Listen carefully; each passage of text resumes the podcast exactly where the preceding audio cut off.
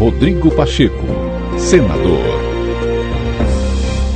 O presidente do Senado Federal, Rodrigo Pacheco, rechaçou críticas sobre uma suposta inércia do Congresso Nacional em relação ao projeto de lei que trata das saídas temporárias de presos, propagadas por indivíduos denominados por ele de demagogos oportunistas e desavisados.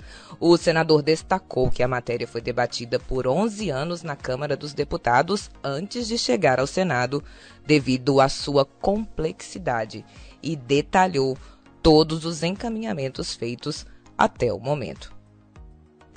Alguns desavisados e alguns demagogos atribuíram ao Senado inércia em relação a esse projeto quanto às saídas temporárias que foi aprovado na Câmara não houve inércia do Senado. O, o projeto chegou ao Senado, eu, como presidente do Senado, despachei a Comissão de Segurança Pública do Senado Federal, então ele não ficou parado o projeto no Senado, ao contrário do que alguns disseram. É, na Comissão de Segurança Pública foram realizadas reuniões, audiências, foi apresentado um parecer pelo senador Flávio Bolsonaro, há um pedido de vista que é regimental, então há o trâmite normal de um projeto de lei que não é só sobre saída temporária, é sobre outros institutos penais também, tanto que ele ficou 11 anos na Câmara dos Deputados em razão da sua complexidade. Então, o Senado está trabalhando e se debruçando em relação a esse tema, repito, diferentemente de, de do que foi dito por alguns oportunistas que resolveram é, ganhar engajamento em rede social a partir da tragédia alheia de um policial militar de Minas Gerais.